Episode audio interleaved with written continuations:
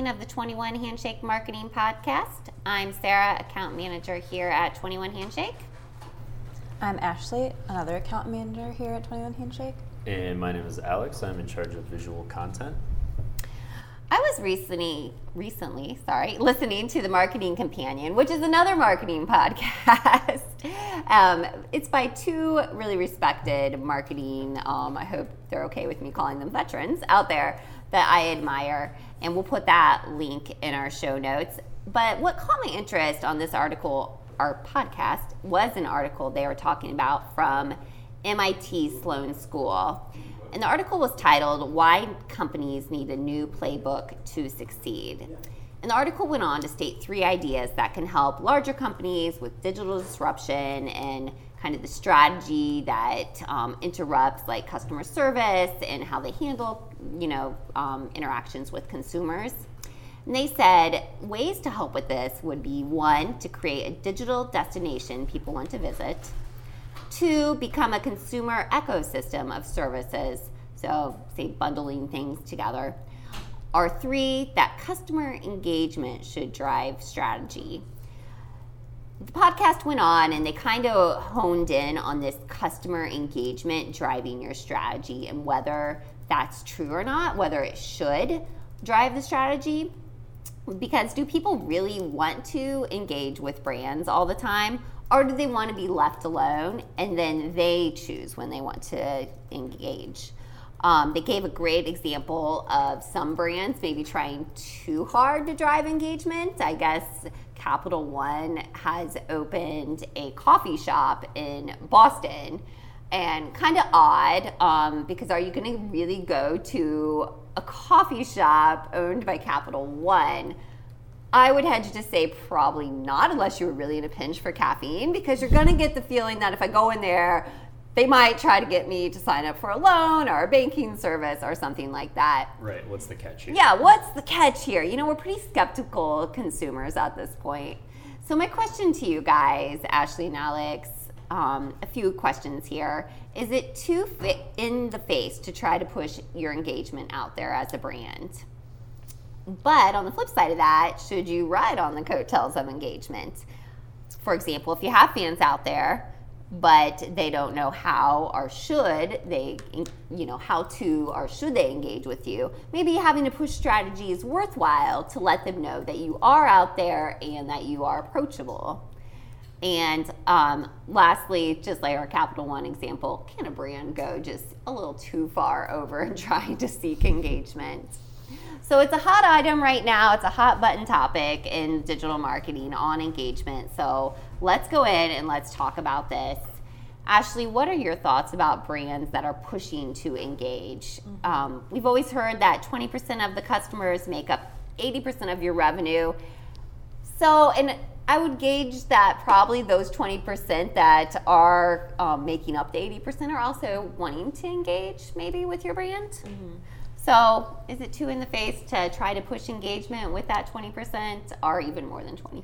Yeah, so just to begin with, I think this is a great follow up to our um, previous podcast where we talked about um, the value of engagement. Yes. So, especially on social media, engagement is, um, I guess, in Facebook or Instagram algorithm eyes, um, the most important. We've made that very clear, it's been proven recently.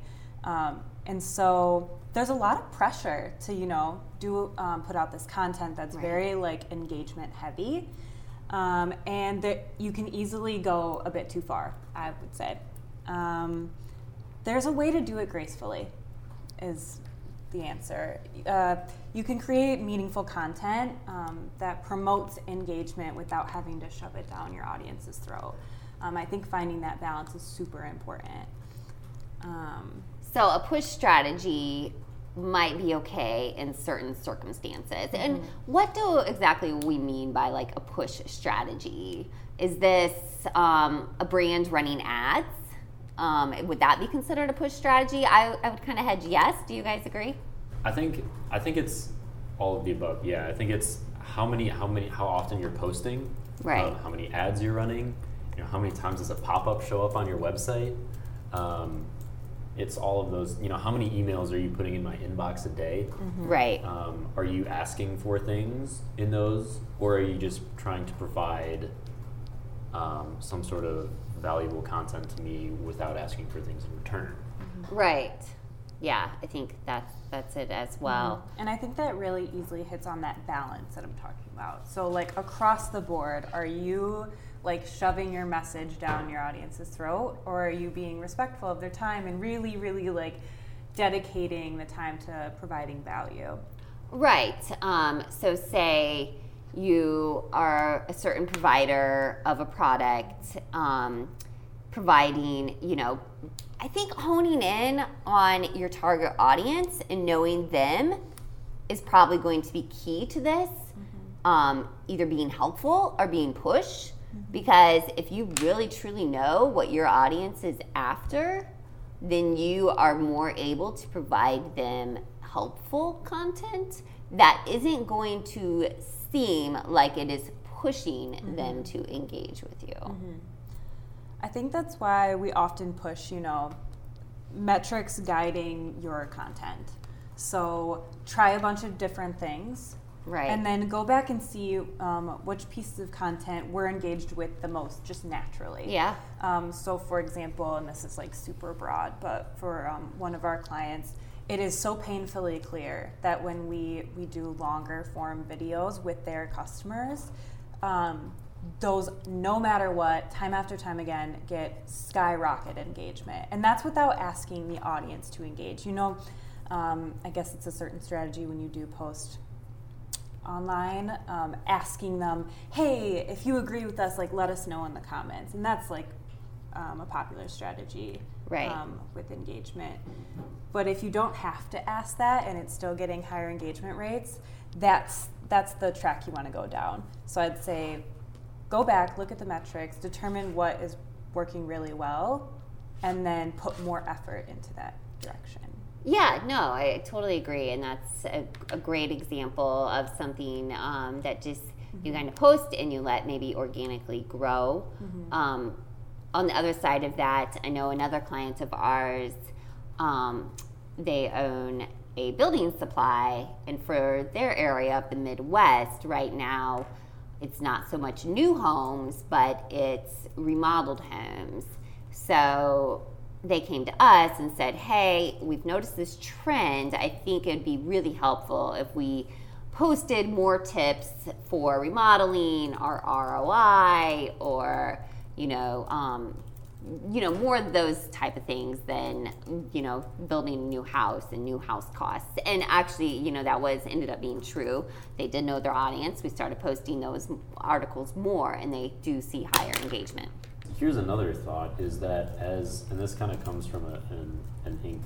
Uh, dot com article that we have uh, read, and it's talking about how you want people to engage with your brand, and but if people are going to do that, you better reciprocate as well. Right. You know, so if somebody does message you, tweet you, whatever, asking you a question, it is very much expected that you are going to reciprocate on that engagement. You're going to respond, and people. It is natural, and it is a proven fact that if that if you respond to someone's query quickly, Yeah. that they're going to immediately trust your brand more. Because how many times have you guys, you know, like submitted an FAQ or as a form on a website, and then you hear back days later, Oh, or you yeah. just you press the submit button and you think that like, well, that's gone into cyberspace. I don't think I'm ever going to hear back Yeah. from them again. Um, and that simple things like that can go a very long way. Oh yeah, totally agree. Um, to use another example of how that worked really well, um, and I think people should really be mindful of this when they're doing a push strategy using social ads. Um, to really keep an eye on that engagement. Um, it wasn't my intention that I wanted to talk to um, a potential customer of a client at like 6 a.m. in the morning. I think it might have even been the weekend. But uh, he ended up going on and he's like rated their page immediately five stars, said they responded right away, they answered my questions right away. This company's awesome. you know, and this is still, I didn't ask him to go review right away, you know, so it was kind of like, wow, you know, so if you are on top of it and providing genuine responses quickly, like Alex said, not thinking, oh, great, I messaged their page, I don't think I'll ever hear anything ever again from them. Um, you know, people will build trust in you, and then that just kind of helps, you know, overall. Um, you know, so, anyways. yeah, so um, any other examples of maybe how a a brand going too over the top and seeking engagement? Um, I know Alex, before the podcast, you and I had briefly talked about, you know, how companies are just looking for the next way to engage people, but sometimes it just kind of falls flat. Right. And like from on the other side of the coin, I can understand why a company is going to want to try something maybe a little bit more out there, like the Capital One Cafe. Like, and maybe mm-hmm. it's a mm-hmm. cool idea. They're looking for ways to kind of diversify what they're trying to do. Right. So I can understand that, but um, yeah, there are. If you if from a consumer perspective, I think if you like step back and think about that, I think the first thing that everyone's going to think is that okay, what's the catch? Mm-hmm. Um, so yeah, it's very important. Like Ashley said um, at the beginning, in reference to the previous podcast that we did, is to always have that, like, have context to what you're trying to do with yeah. engagement. Yeah, so ju- definitely check out episode 14 when we talk about the context. I think you and I were laughing about your recent trip to Chicago where you're just trying to walk down the street and get from A to B, but yet you're being bombarded by people trying to hand you pamphlets and yeah. information about that. Is, is that a really effective way to engage? And I know right now we're talking just in general, beyond even social media um, engagement that people are trying to seek, but. Right.